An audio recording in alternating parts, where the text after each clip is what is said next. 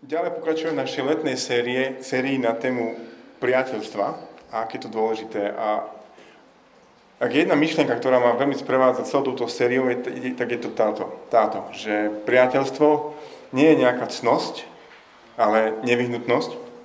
A dobré priateľstvo nie sú cnosťou a nevyhnutnosťou pre nás, aby sme mohli, mohli žiť zbožné životy v tomto komplikovanom svete. Ak toto platí o našich pozemských priateľstvách, určite to, určite to platí aj o našom priateľstve s Ježišom Kristom. Naše priateľstvo s Ježišom Kristom nie je cnosť, ale nevyhnutnosť pre náš život tu, na zemi a potom vo väčšnosti. Na tým budeme dneska spolu uvažovať, predtým, než sa budeme spolu modliť a, a bude nás v tom viesť Evangelium Jána, 15. kapitola, verše 1 až 17. Tak ak máte Biblie, alebo ak nemáte, tak vzadu je taký celý stoch Biblií. Uh, stoch, to sa nehovorí. Evangelium Jána, 15. kapitola, verše 1 až 17. Evangelium Jána z 15. kapitoly, verše 1 až 17. Ak niekto používate zborový Biblie a už našiel stranu, tak môžete ju zakričať. 115. 115, ďakujem. Takže 115 strana v tej druhej polovici Biblie. Evangelium Jana, 15. kapitola, verše 1 až 17. A keď to budem čítať, kľudne sa sústredte na to, že ak, čo sa učíme o tejto nevyhnutnosti nášho priateľstva s Ježišom Kristom. 15. kapitola Evangelium Jána od 1. verša. Ja som pravý vinič, to hovorí Ježiš. A môj otec je vinohradník. Každú ratolesť na mne, ktorá neprináša ovocie, odrezáva a každú, ktorá prináša ovocie, čistí, aby prinášala viac ovocia. Vy, učeníci, vy ste už čistí pre slovo, ktoré som vám povedal. Zostaňte vo mne a ja vo vás. Podobne ako ratoles nemôže prinášať ovocie sama od seba, ak nezostane na viniči, tak ani vy, ak nezostanete vo mne. Ja som vinič a vy ratolesti. Kto zostáva vo mne a ja v ňom, prináša veľa ovocia, pretože bezo mňa nemôžete nič urobiť. Ak niekto nedostáva vo mne, vyhodia ho von ako ratolesť a uschne. Potom ich pozberajú, hodia do ohňa a zhoria. Ak zostanete vo mne a ak moje slova zostávajú vo vás, proste čo len chcete a stane sa vám. Môj otec je oslavený tým, že prinašate veľa ovocia a že sa stávate mojimi učeníkmi. Ako si mňa zamiloval Otec, tak som si zamiloval aj ja vás. Zostaňte mojej láske. Ak budete zachovať moje prikázania, zostanete v mojej láske, ako i ja som zachoval prikázania svojho Otca a zostávam v jeho láske. Toto som vám povedal, aby moja radosť bola vo vás a aby vaša radosť bola úplná. To je moje prikázanie. Aby ste sa milovali navzájom, tak, ako som vás miloval ja.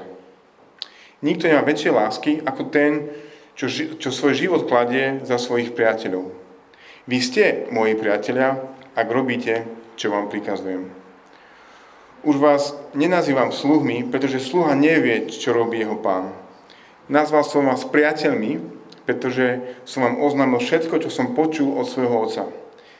Nie vy ste si vyvolili mňa, ale ja som si vyvolil vás a ustanovil som vás, aby ste šli a prinášali ovocie, aby vaše ovocie zostávalo a aby vám Otec dal všetko, o čo ho budete prosiť v mojom mene. Prikazujem vám, aby ste sa navzájom milovali. Keď uh, počúvam túto sériu o, o priateľstve, tak neviem, čo sa u vás deje, ale je možné, že sa u vás deje také nejaké sklamanie, že ja neviem byť priateľom, akým by som mal byť, napriek tomu, že viem, že mám takéhoto priateľa v Bohu, a že možno sklamanie z toho, že kde sú tí priateľia, ktorých by som mohol mať.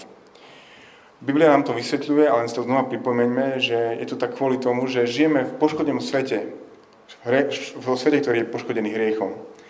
Naše dokonalé priateľstvo s Bohom sa, sa poškodilo, keď Adam a Eva zrešili a preto sa poškodili aj naše priateľstva. A preto je tak ťažké byť priateľom a mať priateľov, aj keď je to úplne nevyhnutné, nie je to cnosťou. No tu príbeh Biblie nekončí a prichádza na scénu Ježiš a ten mení všetko. Vo veršoch 13 a 14 tejto 15. kapitoly sme čítali tieto úplne že prekvapivé slova.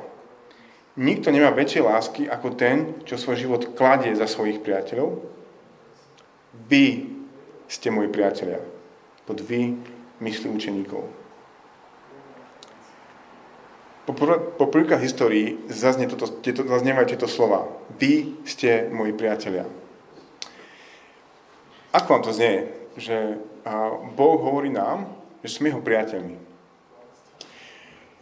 Predpokladám, že sú také dve možné reakcie na toto Božie význanie lásky a priateľstva voči nám. Jedno by mohlo byť, že však jasné, že to je tak. Od od besiedky od detstva počúvame o tom, ako nás Pán Ježiško ľúbi, ako nám nosí darčeky, čokoľvek si potom predstavíte. Je jasné, že sme jeho priateľmi. Ale chcel by som vás upozorniť na to, chcel by som vás upozorniť na to, že v Biblii boli dvaja ľudia, na ktorých, o ktorých Boh hovorí, že sú jeho priateľmi. Tým prvým bol Abraham, a to bol taký borec Božieho príbehu, že on bol schopný v poslušnosti voči Bohu obetovať vlastného syna, a o ňom Boh hovorí, že tento ma tak miluje a tak verí, že je jeho priateľom. Ten druhý veľký borec v Biblii, ktorého Boh nazýval svojim priateľom, je Mojžiš. A o ňom, o, ňom, o ňom čítame, že sa rozprával s, s Bohom tváre do tváre, ako priateľia. Tak toto sú dva veľkí kamioni, dva veľkí borci starej zmluvy, o ktorých Boh hovoril, že sú jeho, jeho priateľmi. Izrael je vo väčšine nazývaný služobníkom Božím a ostatné národy ako nepriatelia. A tu zrazu, v roku, no, okolo roku 30 nášho letopočtu, Ježiš sedí so svojimi učeníkmi a hovorí im, vy ste mojimi priateľmi. Už to nie len pre borcov ako Mojžiš alebo Abraham, už je to pre vás. Vy ste mojimi priateľmi. Takže keď nám Ježiš hovorí, že, naš, že je našim priateľom, tak je to neuveriteľné privilegium, ktoré by ste si mali užívať každý deň. Skúste sa len ráno zajtra ráno povedať túto vetu. Ježiš hovorí, že sme, Ježiš ma nazýva svojim priateľom. Aká veľká vec. Aké veľké privilegium. Tak to je tá prvá reakcia, že však jasne, že je to tak, že našim priateľom. Nie, nie. Je to veľké privilegium, že nás Ježiš volá svojim priateľom, svojim priateľmi. Tá druhá reakcia, ktorá ma napadla, je, že, a, že, keď, že keď hovorím o Ježišovi ako svojom priateľovi, že to nejak dehonestuje Ježíša na nejakého kamoša pri pive. A sme, aj dneska sme spievali o tom, o, o pieste, že ty si kráľ na veky, všetko si stvoril. A Ježíš naozaj je kráľom, ktorom všetko patrí, všetky kráľovstvá, celý, svet a raz sa vráti. Každé koleno sa pred ním pokloní. A predsa on nám hovorí, že sme jeho priateľmi. Tento fakt, že tento král nebies nám hovorí, že sme jeho priateľmi, ho nedehonestuje alebo neponižuje, ale práve naopak. Tento fakt odhaluje oveľa väčší, krajší Boží charakter, ktorý môžeme obdivovať. Že tento král nebies nám hovorí, že sme jeho priateľia. Ak je vám to ťažko si predstaviť, tak pre mňa si kľudne predstavte ten príbeh alebo ten vzťah kráľa David, Davida a jeho podaného vojaka a Jonatána. Kráľ Dávid o Jonatánovi hovorí, že jeho láska je mu nad lásku žien. Tak kráľ Dávid miluje Jonatána a zase Jonatán o kráľovi Dávidovi hovorí toto. Miloval som ho ako samého seba. Niektoré preklady ako vlastnú dušu. A niekde inde opisuje svoj vzťah Jonatán ku kráľovi Dávidovi, že by bol ochotný pre neho urobiť čokoľvek. Tak ho miluje. Stále toto je vzťah medzi kráľom a jeho podaným, medzi vojvodcom a jeho vojakom. Ale medzi nimi je, ale kráľ hovorí svojmu podanému, že jeho láska mu je nad lásku žien a tento voj, jeho vojak podaný mu hovorí, že ho, že ho miluje ako samého seba. Také niečo je možné a to nám odhaluje, že Boh nie je že nejaký menší, keď, keď nás volá svojimi priateľmi a keď ho milováme svojimi priateľmi, ale naopak odhaluje nám to neuveriteľnú veľkosť Božieho charakteru, ktorú, ktorú môžeme obdivovať. A to by som chcel, aby sme najbližších pár minút spolu robili, keď sa budeme pozrieť do tejto 15. kapitoly, že sa budeme učiť, ako nás tento kráľ nebies miluje, aby sme v, tejto, v tomto priateľstve našli potešenie, uistenie, silu, nádej, všetko to, čo nám ponúka. Skôr sa do toho dáme, tak vám vás skúsim previesť tou, tou kapitolou, lebo je veľmi, veľmi hustá, je tam toho strašne veľa. A 15. kapitola prichádza v takej časti Evanelia Jána, kde Ježiš pripravuje učeníkov na to, že aké to bude, keď tu on nebude. Hovorím všetko dôležité, čo potrebujú vedieť a prikazujem všetko dôležité, čo majú robiť, kým tu on nebude, kým sa pre nich vráti. A táto časť v 15. kapitole začína v veršoch 1 až 2, kde Ježiš náš taký obraz viniča, v ktorom hovorí, že ja Ježiš som ten pravý vinič. Bere nás tým úplne až do Izejaša, kde je Izrael opísaný ako, ako Božia vinica, ale tu Ježiš hovorí, že ja som ten pravý vinič, lebo Izrael zlyhal, nebol schopný byť tým Božím, Božím viničom a prinášať ovoci, ktoré, ktoré mal. Proste odpadli odo mňa. Ježiš hovorí, ja som ten pravý vinič v tomto obraze. V prvom verši sa takisto dozvedáme aj to, že, otec, že Boh Otec je vinohradník. A dozvedáme sa aj to, že tento otec, Boh Otec vinohradník tak obhospodarúva svoju vinicu, že tie ratolesti, tie konáriky, ktoré neprinášajú ovocie, vytína a hádže na oheň a tie, ktoré prinášajú ovocie, ešte viac orezáva, aby prinášali ešte viac ovocia. V veršoch 3 až 8 sa dozdáme to, že títo učeníci sú tie ratolesti, ktoré sú už súčasťou toho pravého viniča, ktorým je Ježiš Kristus a sú ním kvôli tomu, že počúvali jeho slova, ktoré im hovoril. A tak Ježiš má pre nich jednoduchú výzvu, ktorá sa opúke znova a znova v týchto veršoch. Zostaňte vo mne a ja vo vás. Verš 4, alebo verš 7, alebo verš 9. Všade hovorí znova a znova. Zostaňte vo mne a ja vo vás. Čo to však znamená zostať Ježišovi Kristovi a on v nás? Na to nám odpoveda 9. verš. Ako si mňa zamiloval Otec, tak som si zamiloval aj, aj ja vás. Zostaňte v mojej láske. Ak budete zachovať moje prikázania, zostanete v mojej láske, ako ja som zachoval prikázania svojho Otca a zostávam v jeho láske. Zostávať v Ježišovej láske znamená zachovať Bože prikázania. Všetko to, čo Ježiš učil a vravel. Čo to je? Verš 12 nám tiež na to odpovedá. Čo sú tie prikázania? To je moje prikázanie. Aby ste sa milovali navzájom tak, ako som vás miloval ja. Kým učeníci čakajú na to, že sa Ježiš znova vráti, tak sa mi majú milovať tak, ako ich miloval, ich miloval Ježiš Kristus. Po, niekedy dávno som počas tejto série povedal, že urob z Ježiša svojho priateľa a stane sa priateľom, ktorý, ktorého potrebujú ostatní. A presne to máme aj v týchto, týchto veršoch. Aby ste sa milovali navzájom tak, ako som vás ja miloval. Keď sa budeme schopní kúpať, kochať v Ježišovej láske voči nám, jeho priateľstve voči nám, tak budeme schopní milovať a byť priateľmi ľudí okolo nás. Tak poďme sa kúpať a kochať v tom, ako, ako nás Ježiš miluje. Aký je Ježiš náš priateľ? Náš priateľ.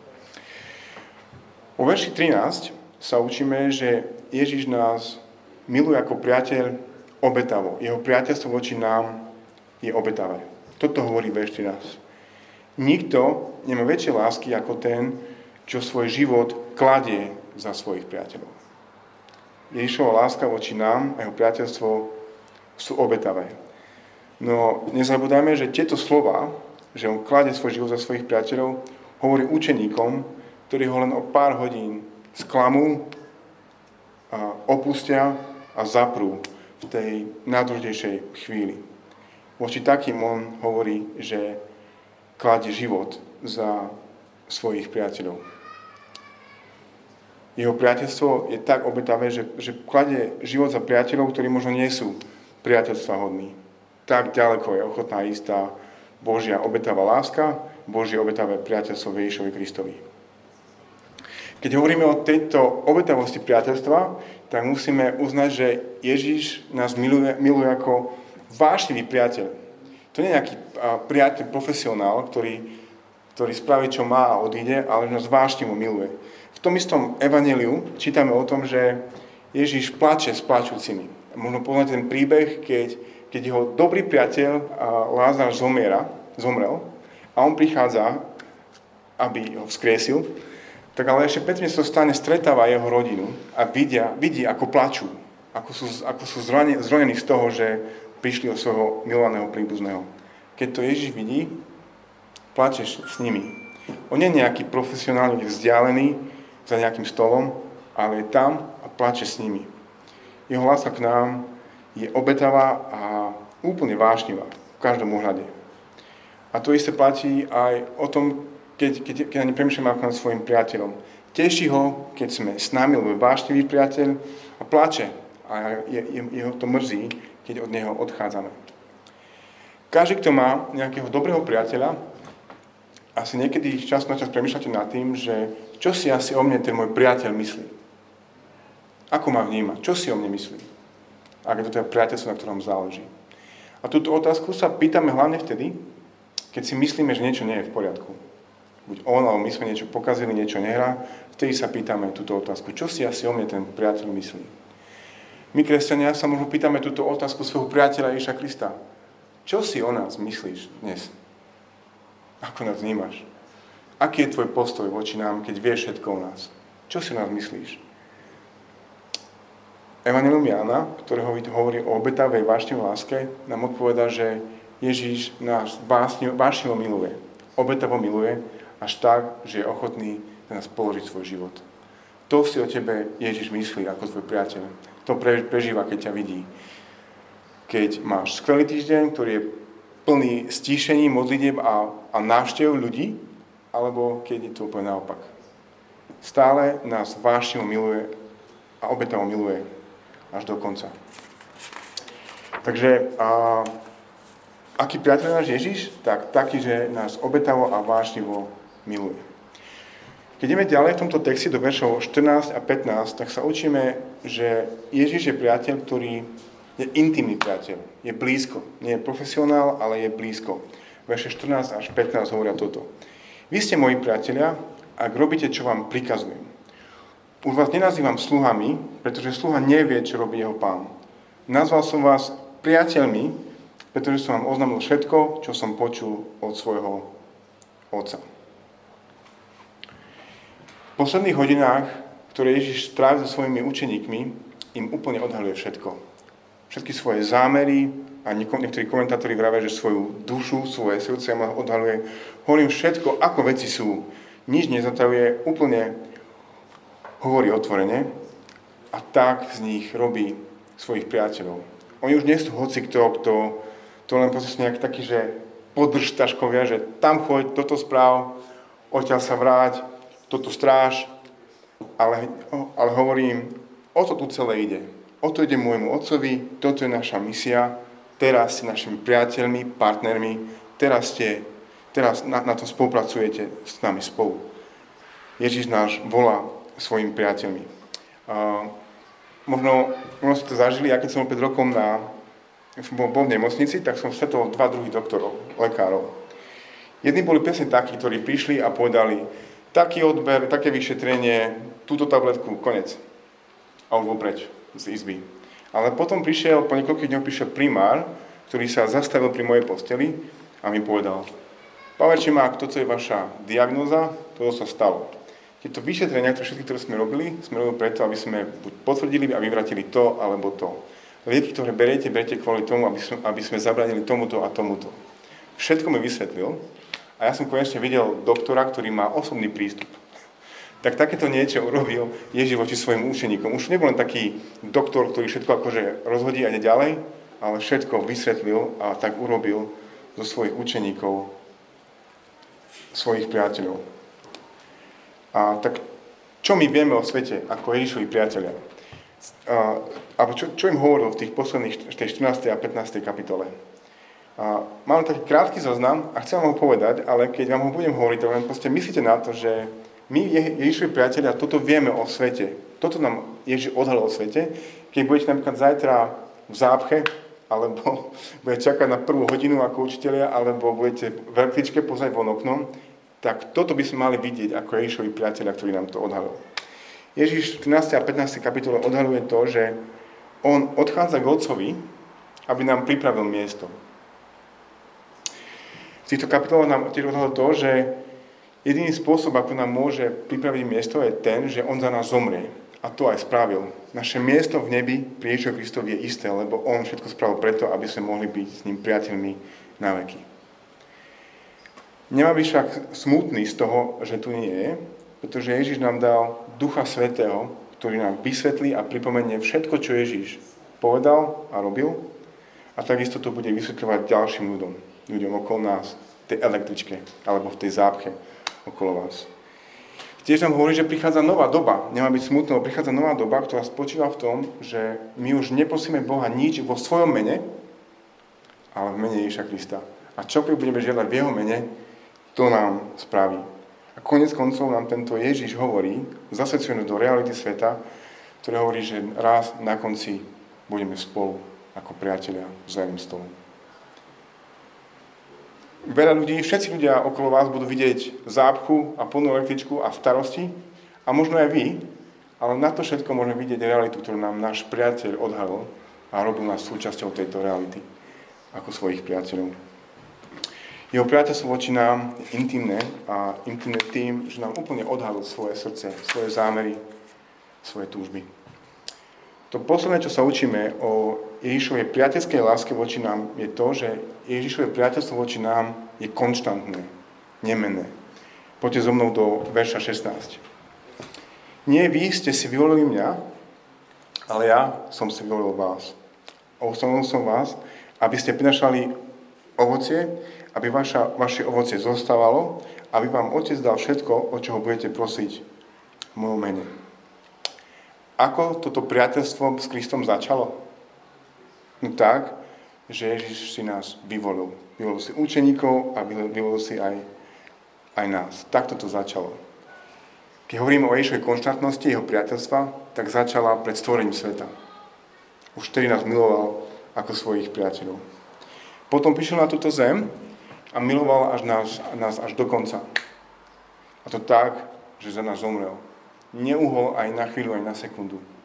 Všetci opustili, všetci priatelia sa neho vykašľali, ale on za svojich priateľov zomiera aj až do konca, až na kríž. No keď stál z mŕtvych, pripomína svojim učeníkom, že budem s vami až do posledných dní, do konca sveta. Dáva nám Ducha Svetého, ktorým je stále s nami. Všetko toto hovorí o konštantnosti jeho lásky, jeho priateľstva voči nám.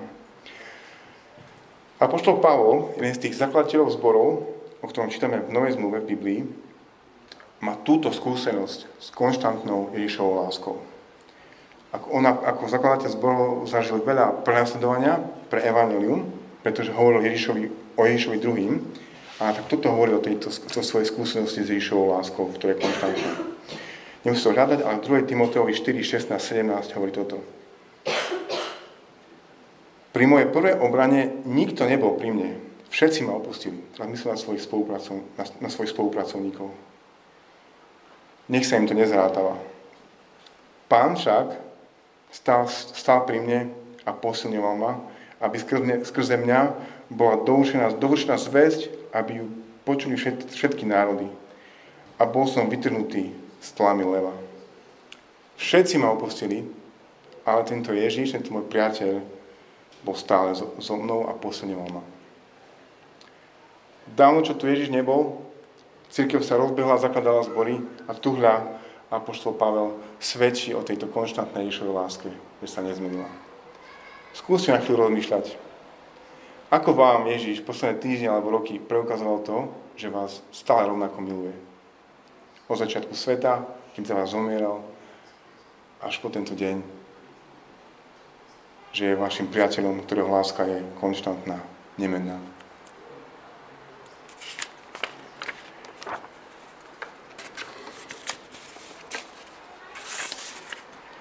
Jonathan Edwards o, o priateľstve hovorí toto. Čokoľvek, po čom túžime v priateľovi, môžeme nájsť Kristovi a to v najvyššej možnej miere. Strašne rád tento citát. Čokoľvek, po čom túžime v priateľovi, môžeme nájsť Kristovi a to v najvyššej možnej miere. Jeho láska k nám, jeho láska k nám je obetavá, intimná a konštantná.